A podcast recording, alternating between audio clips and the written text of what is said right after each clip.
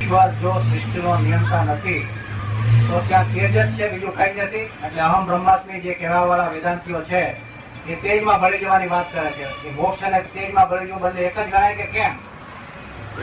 ઈશ્વર જો સૃષ્ટિનો નિયંતા નથી તો પછી આ જે તેજ તેજ તેજ જે છે એ તેજમાં જ ભરી જવું તેજમાં ભરી જવાના?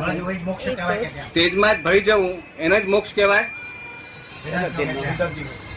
વેદાંતિઓ જે કહે છે ને તેજ. હા તેજ જે જે તેજ છે. અહમ બ્રહ્માસ્મી. એ- એ વેદા એ વેદાંતિનો મોક્ષ એ જે છે તે તેજમાં ભળી જવું ને એ મોક્ષ વ્યાજબી નથી. વિતરાગોએ કહ્યો છે ને મોક્ષ કે ત્યાં પણ ત્યાં પણ પોતાનો અલાયદો અનુભવ છે. શું છે? સિદ્ધ ગતિમાં અને અલાયદો અનુભવ ના હોય અને જો દીવો ભેગો દીવો થઈ જવાનું તો આપણને શું લાભ મળ્યો? એના કરતા અહીં બૈરી સાથે સારું ભજ્યા તો કરી આપે. જ્યાં ભેગું થઈ જવાનું હોય તો તો મોક્ષ જવાનો અર્થ જ નથી. મિનિંગલેસ વાત છે. શું છે? આ વિચાર વગરની વાતો છે બધી. તમારી ગણતરીનો મોક્ષ કઈ જાતમાં ગણાય? એટલે આપની ગણતરીમાં મોક્ષ કઈ જાતનો મોક્ષ એટલે નો બોસ નો અંડરહેન્ડ અને પરમાનન્ટ પોતાના સુખના પોતાના સ્વાભાવિક સુખમાં જ રહે. અને તે સ્વતંત્ર પોતપોતાના રીતે પાછા દરેક સિદ્ધ પોતે પોતાની સ્થિતિ. આટલા બધા આત્માઓ જુદી જુદી રીતે વર્તે? આ જુદી જુદી આ બધા આત્માઓ જુદી જુદી રીતે જુદી જુદી એક જ એક જ સ્વભાવના છે. એક જ રીતે જ્ઞાન દર્શન ચારિત્રમાં એટલે એમને જ્ઞાન દર્શન શું? ચારિત્ર એમને નથી ચારિત્ર કેને છે કહેવાય જ્ઞાન દર્શન ને બે ભેગું કરે એમનું ચારિત્ર. તે જ્ઞાન દર્શનમાં હોય છે. શું એનો દેહ હોતો નથી ફક્ત. અહીં મહાવીર ભગવાન જ્ઞાન દર્શન ચારિત્ર સાથે દેહ સાથે છે. શું છે? અને ત્યાં ચારિત્ર હોત કહેવાય કહેવાતું નથી. ત્યાં આગળ એ પોતાને સ્વાભાવિક સુખમાં નિરંતર રહે છે અને એનું એક મિનિટ પણ જો અહીં પડે નહીં તો હજારો વર્ષ સુધી ચાલે એવું છે એવું એટલું બધું સુખ. સિદ્ધ ક્ષેત્રમાં સ્થિતિ વાત બેને કશું પૂછ્યું નહીં બેને કશું મારાથી કંટાળે કે એમને puzzle itself there are two There are two viewpoints to solve this puzzle. One relative viewpoint, one real viewpoint. So, આ પઝલ સોલ્વ નહીં તો પઝલ જ ઊભા થયા છે. વજુબીને કેટલા પઝલ ઊભા થતા દાડામાં? તે સોલ્વ થયા વગર પડી પેન્ડિંગ પડી રહે છે ને પઝલ આ સૃષ્ટિ ચાલે છે કયા નિયમને આધારે? હા. આ સૃષ્ટિ હોય તો. આ સૃષ્ટિ કે- કે શેના આધારે ચાલે છે? સૃષ્ટિ ચલાવવાની જરૂર નથી. સ્વભાવથી જ ચાલી રહ્યું છે બધું. પોતપોતાના સ્વભાવમાં જ છે દરેક. સ્વભાવની બહાર કશું થતું જ નથી. એક ફક્ત આ જીવો છે, એ આ અવસ્થા ઊભી થઈ છે. અવસ્થાઓ ઊભી આ આ વસ્તુ, મૂળ વસ્તુની અવસ્થાઓ દેખાય છે. આજે વાક્ય દેખાય છે, કોને સંભળાય છે પાંચ ઇન્દ્રિયથી અનુભવમાં આવે છે, બુદ્ધિથી ડિસિઝન આવે છે, એ બધું જ છે તે આ અવસ્થાઓ છે.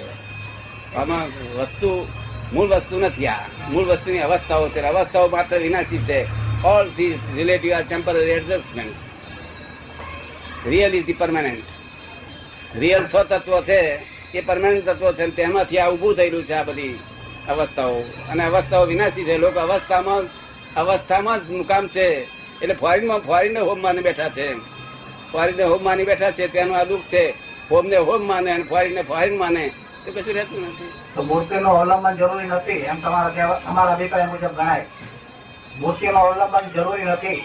મૂર્તિનું અવલંબન જરૂરી નથી એમ કે છે. મૂર્તિ મૂર્તિનું અવલંબન આપણે આપણું મોટું મોટું સાયન્ટિફિક વિજ્ઞાન છે આપણું. મૂર્તિનું અવલંબન તો સાયન્ટિફિક વિજ્ઞાન છે કે મૂર્તિ જો કદી આ દેહો ના હોત ને તો આપણા લોક ચાલ્યા જાત ચાલ્યા જાત ચાલ્યા જાત ત્રણેય મહિલ સુધી જાય તો ભગવાન યાદ ના આવે. અને વચ્ચે ડેરું આવે તો તરત ભગવાન યાદ આવે. શું કહે? આ વિજ્ઞાન છે આ તો આપણું. નહીં તો આ વિજ્ઞાન છે આપણે. આપણે સમજ પડે એ મૂર્તિ છે તો યાદ આવે. નહીં તો યાદ જ ના આવે આ લોકોને. એટલા બધા મોહધારી જીવો છે કે દેરાસર દેખે યાદ આવે ભગવાન યાદ આવે. ભગવાન યાદ આવે, ખરેખર કરે- મૂર્તિ કઈ ખોટી નથી. મૂર્તિ પરોક્ષ પરોક્ષ ભક્તિ છે. શું છે? સમજ ને આને મહાવીરના નામ પર કરો છો તમે. ગમે તે તીર્થંકરના નામ પર કરો છો. શું? તમારી ભાવના. એટલે મૂર્તિઓની જરૂર છે. મૂર્તિઓની જરૂર કોને ના હોય?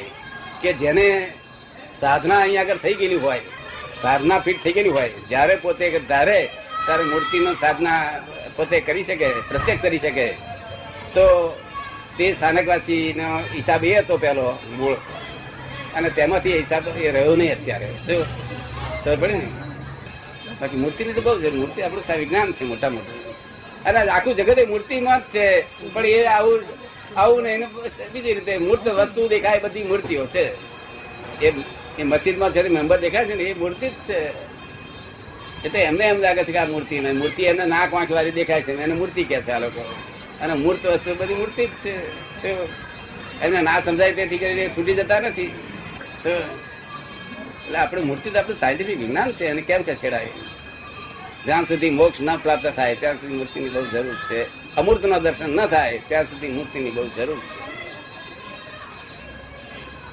એમાં દિગંબર ચેતંબર સાથે કઈ લેવા દેવા નથી. ચેતંબર હો તો ચેતંબર દિગંબર હો તો દિગંબર. જો, અને ચેતંબર દિગંબર રહેવામાં માર નથી. ચેતંબર દર્શન કરવાનું દિગંબર દર્શન કરવા કર્યું ને. દર્શન, કારણ કે એક જ એક જ આ તો મતભેદ છે મતાર્થી ભયંકર રોગ હોય તો મતાર્થ નો રોગ છે. શેના રોગ છે? ભયંકર મોક્ષમાં જતા આંતરતો હોય તો મતાર્થ નામનો રોગ છે. એ જો રોગ ના હોય તો. સિદ્ધશિલા એટલે શું? સિદ્ધશિલા. બેન પૂછે છે સિદ્ધ શિલા એટલે એટલે શું? સિદ્ધ શિલા એટલે શું? સિદ્ધ શિલા એટલે સિદ્ધ લોકોના સ્થાન છે. અને આપણે અત્યારે આપસી રીતે સમજી શકશો કહો એ છે વર્ણન થઈ શકે એવું નથી અને શબ્દો નથી એના માટે વર્ણન. શું કે એ દર્શનમાં આ દેખાય છે. શું થાય છે? કેટલીક વસ્તુઓ દર્શનમાં આવે. આત્મા અનુભવ ગમ્ય છે. એ છે તે તમને સાકર ઘરી છે એમ કે સાકર ઘરી છે એમ કે તો પછી તમે કહો ઘરી ગરી એટલે શું? એમ પૂછો તો તમે શી એને શું જવાબ હોય? ઘરી છે એમ તમે ઘરી એટલે શું એમ પૂછો એને શું જવાબ કહું? હું કહું તમારા મોડા મૂકશો તો તમને ખબર પડશે ને ત્યાં સુધી તમને એ વાત સમજાશે. પણ એ કેવી રીતે સમજાવું એ કારણ કેટલીક વસ્તુઓ જ્યાં જ્યાં શબ્દો નથી પહોંચતા. શું કહ્યું? એ અનુભવ ગમ્ય છે વસ્તુ. એટલે કૃપાળદેવ કહ્યું કે જ્ઞાન જ્ઞાની માં છે. શું કે છે? અને જ્ઞાની તેનું નામ કહેવાય કે નિરંતર નિશ્ચિંત જેના આત્માનો ઉપયોગ છે. શું કહ્યું? એક ક્ષણ વાર પણ ઉત્માનો ઉપયોગ ન ચૂકે એનું નામ જ્ઞાની કહેવાય. અને નિર્નિધિ જેના આત્માનો ઉપયોગ શાસ્ત્રમાં નથી સાંભળ્યો નથી અનુભવમાં આવે જેની વાણી હોય. જય સચિદાન એટલે નિશ્ચિત જેના આત્માનો ઉપયોગ હોય તેને આ તે જ્ઞાની કહેવાય નહીં. તો પછી જ્ઞાની કહેવાય ને શું હજુ બી આજે આવ્યા છે તાલ આવ્યો છે, ફરી બેસે, ફરી ભેગા થયા કે ના થયા, આ તો એવું છે ને પર્યાયનું શું ઠેકાણું? આ તો પચાસ વર્ષનું ઠેકાણું નથી કે પરપોટો ફૂટતો વાર લાગે કે સાહેબ? શું કહો છો? આપનું શું મન પરપોટો ફૂટતો વાર લાગે ખરો? માટે ભેગા થયા છે પૂછો, એટલું પૂછી લેજો. આ સહયોગ છે, સંબંધ છે. શું છે? મારો ઊભો કરેલો નથી, તમારો ઊભો કરેલો નથી. આ તમારી પુણ્ય જે કામ કરી રહી છે, શું થયું છે? તમારી પુણ્ય પુણ્યાનુબંધી પુણ્ય, છે ને? પુણ્ય તો આ છે જ બધી, આ બંગલા બંગલા દેખાય બધી પાપાનુબંધી પુણ્ય તો બધું છે જ બધું બહાર. પણ આ પુણ્યાનુબંધી પુણ્ય ભેગું થાય, ત્યારે જ્ઞાની ભેગા થાય. અને જ્ઞાની મારે જાતે કેવું પડશે?